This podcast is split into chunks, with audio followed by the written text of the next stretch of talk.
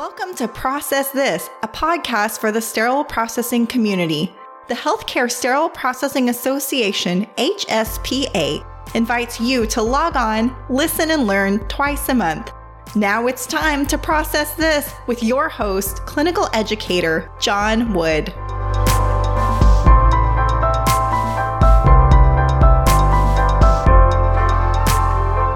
Welcome to the Process This podcast. This is episode number 74. Thanks for joining me. I hope that you are doing well today. So, today on the show, we have the segment What's on My Mind, followed by some information about emergency preparedness. How prepared are you for an emergency? But before we get into those, there is a call for presentations from HSPA. So HSPA is now accepting nominations for individuals to serve on the board of directors. Members of the board of directors play an integral role in the direction and vision of the association. If you know someone who would be a great contributor to the board, or if you yourself are interested in serving, please submit a nomination by November 30th, 2022. Now, the following positions are to be filled. That is, first, uh, president elect. Now, the president elect will serve consecutive one year terms as president elect, president, and past president. And then there are also three director positions which will serve a two year term. So, individuals who accept the nomination will be asked to submit information outlining their professional experience and demonstrated activities with the association. All nominations and any information collected as part of the nominating process are strictly confidential. Upon careful review of the submitted materials, the HSPA nominating committee will select the nominees who will be added to the official ballot. Now, the election will take place in the spring of 2023. Now, qualifications to serve. Are you qualified? Well, let's see. Each elected member of the board of directors shall be subject to the following minimum qualifications while serving on the board of directors membership in the association, each member of the board of directors must be an active member in the association in good standing for at least one year and must maintain that standing throughout their term. Employment requirements each member of the board of directors must be employed by a healthcare facility. Certification requirements each member of the board of directors must hold and maintain the CRCST certification throughout their term in office. And then for the president elect, for the office of president elect, a candidate must have served on the board of directors. So, in addition to the minimum qualifications just listed, the nominating committee will also consider the following skills and attributes when selecting candidates demonstrated understanding of the association and willingness to support the mission and value of the association, activities involvement with the association and or other contributions made to the association, association chapter involvement, education, including certifications held, demonstrated sterile processing experience, special skills, knowledge, or particularly notable accomplishments. So, if you are interested in serving the association, being part of the leadership, being on the board of directors, then submit your nominations online. Again, you need to submit it by November 30th, 2022 for the 2023 uh, board of directors. And you can do that at the myhspa.org website. And now it's time for What's on My Mind.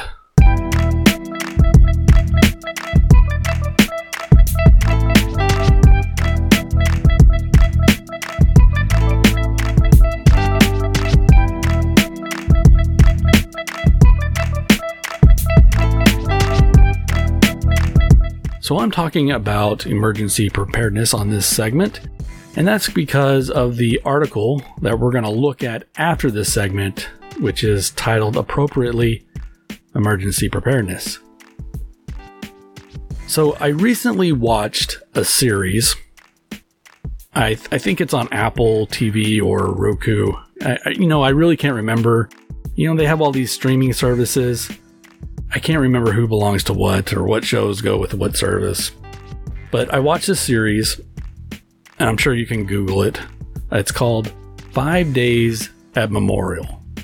Now, if you haven't heard of this show, this show basically shows the impact of Hurricane Katrina and its impact on the hospital, specifically Memorial, in New Orleans uh, during 2005. And that's when the hurricane hit. Now, I've only watched the first five episodes. Uh, that was all that was available at the time, and, and I believe that there's three or so more episodes. I think they just came out recently. Uh, but this uh, chronological series kind of shows the tragic events that transpired at Memorial Hospital in the aftermath of Katrina.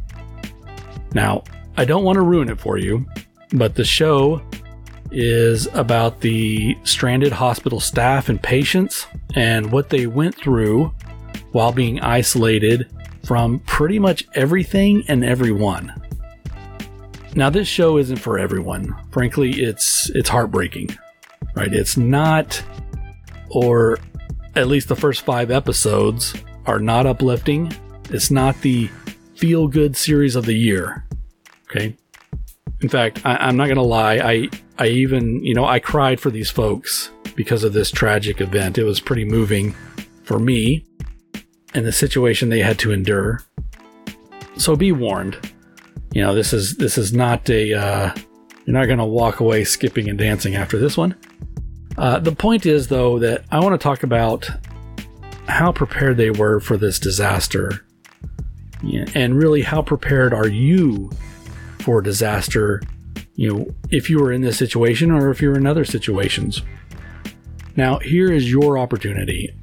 I don't want to give away any of the story you know, if you want to go watch this series, and I suggest you do, I think it's pretty good. So you can pause the podcast now, go watch it, come back later after you've watched the show, listen to the podcast, or, you know, keep listening. Uh, honestly, I don't think that I'm going to spoil anything. I might incidentally, but I, I, really don't think I am. I don't think I'm going to say anything that's going to uh, give away the show that you can't already find online. So here's your opportunity right now. Okay, so again, while watching this show, I, I couldn't help think. And by the way, there's nothing in this show about sterile processing, so don't get too excited. But I I couldn't help think about how prepared we, and I'm going to use the royal we, how prepared are we for a disaster should it come our way? In the show, you know, they had a hurricane, and this Hurricane Katrina, it broke through some of the levees. You know, the levees keep back the, the waters from entering the city. Well, it broke these levees and essentially flooded New Orleans. Not only New Orleans, but you know the surrounding areas, and in particular the hospital. And from what I can gather, uh, the breaking of the levees was unexpected right? It's not something they expected to happen. Seems like, uh, you know, in the show that they had experienced hurricanes before in the past, you know, and didn't have any issues, right? Seems like they were kind of used to this sort of thing, right? Just like people in California are kind of used to earthquakes, right? It's when the big one comes that everybody gets real, you know, everything really happens, but you know the smaller earthquakes they're used to. They, they have them uh, more frequently than the larger earthquakes. But here, in this situation, this time something was different uh, because the levees broke and everything was flooded.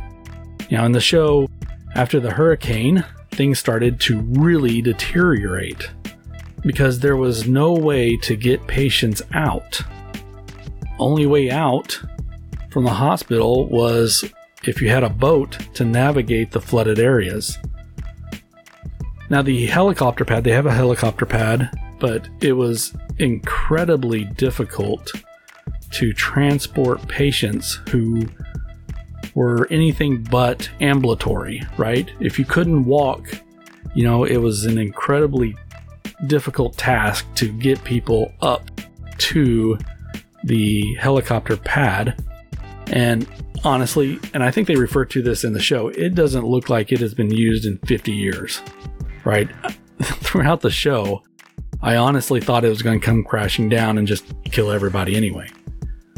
As the days dragged on, and I said days because this happened for several days, the days after were the worst, right? You'd think during the hurricane it was pretty bad, but the days following got even worse because eventually the generator gave out. You know, uh, they, they essentially had no electricity or utilities in the city, right?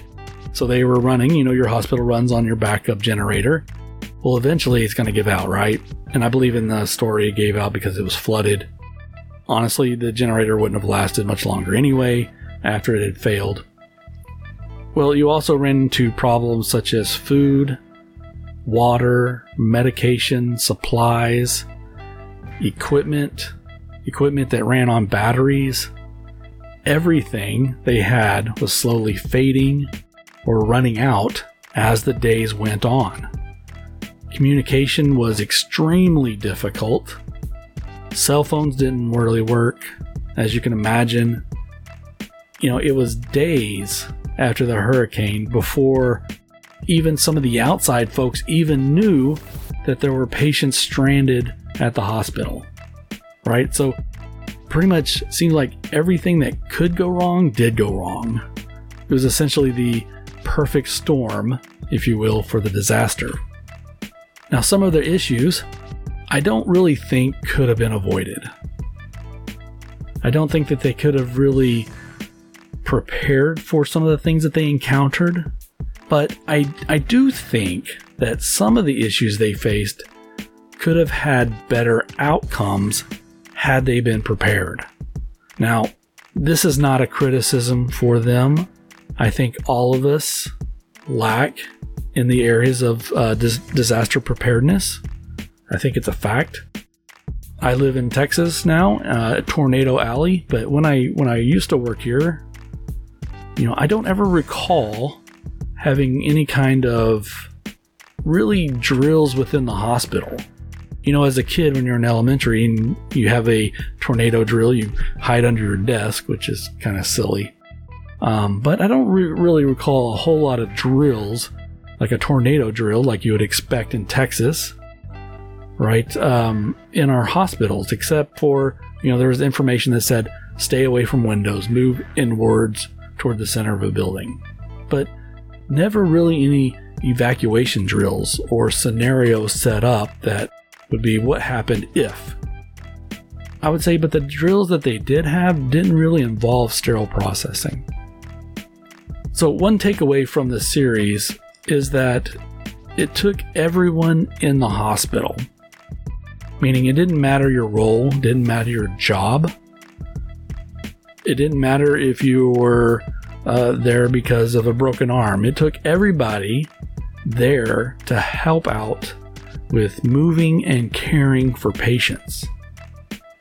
So, after watching this series, kind of my thoughts for you today is what things can you do to be prepared for a disaster? You know, do you have all the policies in place that address different scenarios? Are you looking at different scenarios? Maybe things that you haven't thought about. You know, it's, it's really apparent in this show that, you know, they understood what was going to happen during a hurricane but they didn't understand what would happen if the levees broke. So, what scenarios are you looking at? What scenarios are you preparing for? Do you practice? Do you have drills? Do you run through the different scenarios? If you recall, um, back in episode 10, Joe Wood talks about the Boston Marathon disaster and how she dealt with some of the aftermath of that. So go back and look at your practices, look at your policies and procedures. What do you do, or what kind of scenarios are you prepared for, or what can you be prepared for? So, something to think about. Again, just go back and look for ways that you can be better prepared. That's all I have for this segment of What's on My Mind.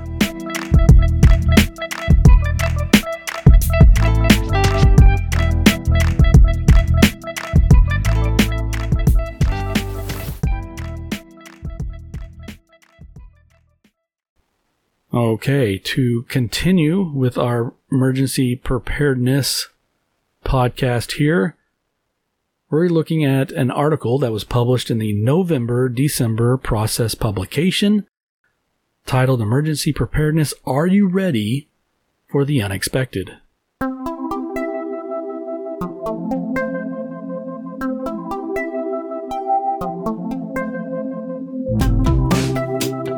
So the article reads Emergency preparedness and the importance of a well rehearsed, coordinated response to an unexpected incident have always been important to the health and security of our communities. However, the pandemic and various other emergencies healthcare organizations have faced in recent years underscored the reality that not all organizations are as prepared as they should be. A survey from the American College of Emergency Physicians, ACEP, revealed that 93% of physicians surveyed do not consider their emergency departments entirely prepared for the influx of patients that follows a disaster or mass casualty incident. Less than half, 94% of those surveyed feel their emergency departments were somewhat prepared. Even more alarming is that 90% of the survey respondents believe they do not have access to critical medications, and nearly 40% say patients have been negatively affected. What is missing from the literature, however, is how prepared sterile processing departments are regarding emergencies and even day to day crises that can crop up with little or no notice. It is not uncommon for sterile processing departments to face many challenges, including lack of trained staff to effectively handle their hectic work environment and customer requests, failing infrastructure, insufficient instrumentation inventory, and outdated or inadequate processing equipment, lack of knowledge and support from senior leaders, and the failure to include sterile processing professionals in key decisions. These common obstacles are further compounded by other emergencies or sterile processing specific incidences, especially when the healthcare facility or sterile processing department in particular are unprepared to manage those concerns effectively and efficiently. Just a few examples of emergency events that can further disrupt SPD operations and their ability to safely meet customer needs to keep procedures on track include equipment failure, supply shortages, utility disruptions that can be water, electrical, or gas, loss of airflow, plumbing issues that cause flooding, temperature and humidity breaches, and the list goes on and on. Widespread disaster planning is vital Disasters of all types occur nearly every day in the US, and some seem to be occurring with increased frequency.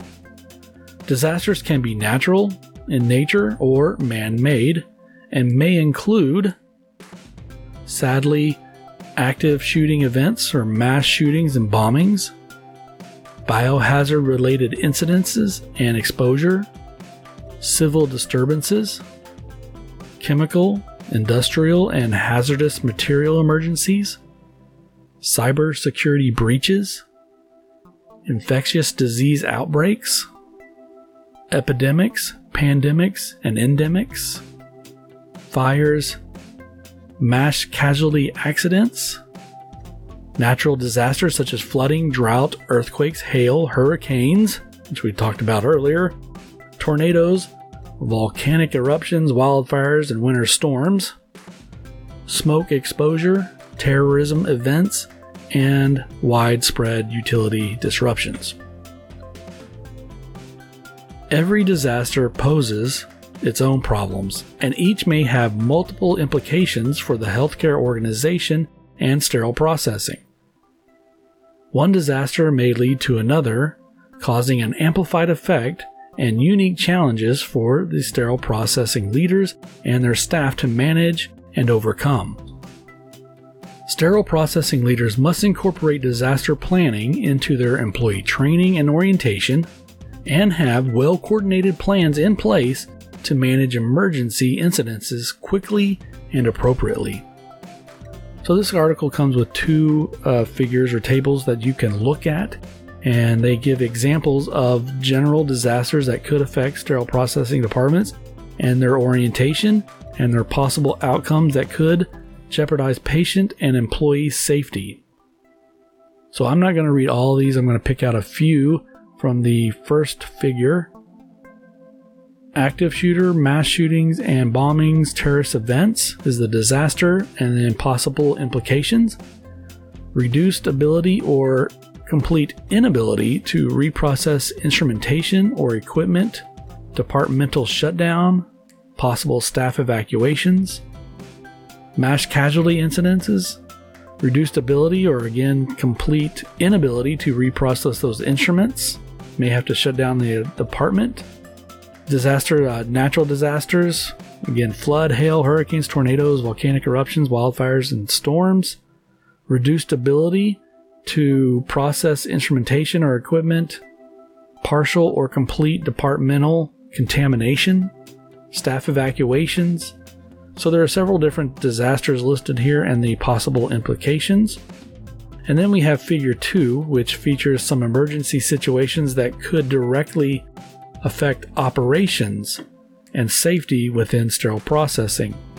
Uh, one being flooding, uh, sprinkler or plumbing malfunction, right? You have that again, the reduced ability or uh, complete inability to reprocess instruments and equipment, staff evacuations, maybe partial or complete departmental contamination because of the flooding. So, again, several things listed in figure two that would be great if you went and looked at, if you picked up the uh, publication.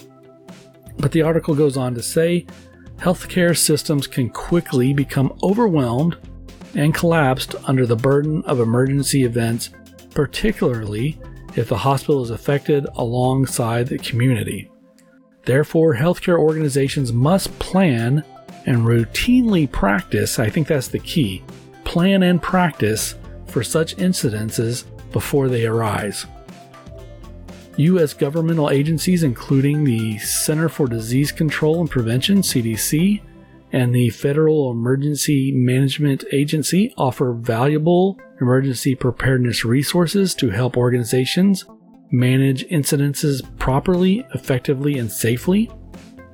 The Hospital Incident Command System was established to help facilities coordinate their emergency management systems the system features a logical and organizational structure that helps define responsibilities and outline clear reporting channels to unify response between healthcare leaders and emergency responders.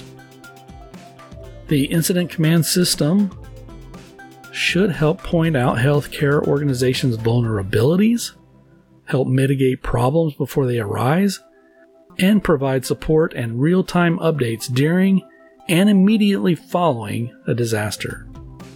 Now, the author has a note here that says a recent COVID 19 surge at one healthcare organization where they provided consultation services had a significant impact on employees across a range of procedural areas, including surgery, endoscopy, and interventional radiology. As the Incident Command System team began determining the hospital's ability to perform elective, urgent, and emergent procedures in those departments, and as each member of the team reported their current and projected status, it became clear that sterile processing was not represented despite having a significant impact in all procedural areas. Not only was the sterile processing department not a part of the hospital incident command team, but no one from the procedural areas could answer confidently if they would have the instruments and equipment needed to perform their procedures. Further, the Incident Command Center team had not considered outside help, company representatives, courier services, loan trays, and equipment, which could also directly affect the organization's ability to manage procedures and keep departmental operations running as smoothly as possible during and after an emergency. The Hospital Incident Command System should be activated before an organization begins feeling pain points that stress the system. Now, there's also a side note here, and it says leaders factor in your military and National Guard employees. So, more than 400,000 members serve in the National Guard in every state and territory in the United States.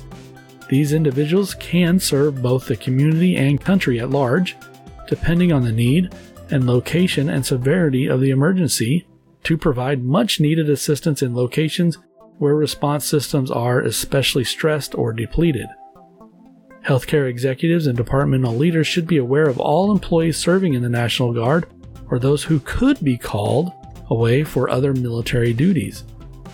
If a governor in one state or territory activates guard duty and deploys individuals to emergency hotspots, this could remove skilled labor from the organization for a period of time. Having a solid plan in place is essential to ensure departments and healthcare organizations can still run safely and efficiently and effectively in the absence of those who may be called away to serve. So, next section is understanding strategic considerations. Healthcare leaders must effectively manage their various operational and clinical processes. The challenge for these leaders is that many of the current issues organizations face today require rapid decision making to prevent catastrophic failures. Leaders simply cannot make proper decisions if they do not have all the information. Excluding one or several departments from disaster planning committees and discussions can have devastating consequences for the organizations and the patients they serve. The following are some key emergency preparedness questions that every sterile processing leader and professional should ask or know to to ensure they are prepared as possible when emergencies strike. So, some of the questions you should ask is the organization a standalone hospital or part of a system? What specific steps has the standalone hospital or system established that must be followed by departmental leaders and their employees? Will the emergency at hand cause a potential or complete functional loss of the department? Will the organization ramp up, scale back, or eliminate surgery and other procedures in response to the emergency. Will the facility receive vendor support or interim assistance from sister facilities or another nearby healthcare organization in the event of an emergency? If such support is available, sterile processing leaders should consider proximity to their organization and the anticipated delivery and timing of the support whether the vendors can support mobile services to assist with operations, can the organization provide transport, housing if needed, meals if support comes from an outside source, what the financial implications are from relying on outside support, who is the emergency coordinator for the department, service line, or organization, who will serve as the sterile processing department's backup if an emergency causes the department to shut down? Who is the first person to be called when a disaster occurs, and what is the process to be followed when an emergency happens? Ideally, checklists, prioritization of manpower and equipment, and supply needs should all be addressed and followed. Do all employees know and clearly understand the process to follow in case of an emergency? Which items need to be reported? Examples staffing levels, equipment malfunction, failures, utility related incidents, and to whom are you going to report these to? Under which circumstances should staff be called back to work, and which circumstances will require evacuation? And then last, is an emergency response number available that employees should call if the department becomes overwhelmed or incapacitated?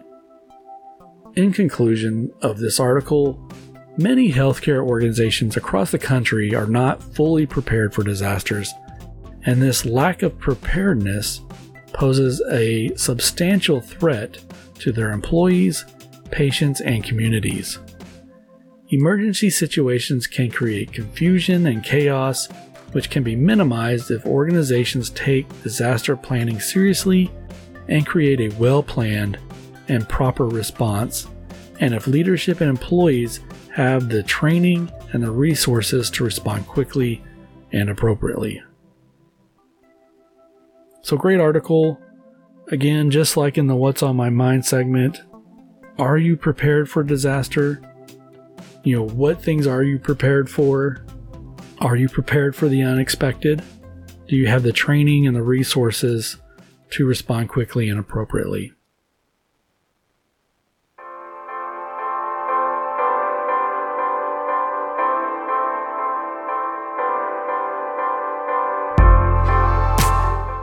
Right, that's going to wrap up this podcast. That's going to complete this episode on emergency preparedness. HSPA episode number 74 is in the books. Thanks for listening to the show. To receive the CE for this episode, simply click on the link in the episode notes. Log on to the MyHSPA website and make sure you use the code Incident Command. Again, the code for this episode is Incident Command. Now remember, keep an ear out for the next episode. It's always on the 1st and 15th of every month. Each episode's on demand, so when you're ready for us, we'll be there for you. As always, stay classy, and we'll see you next time.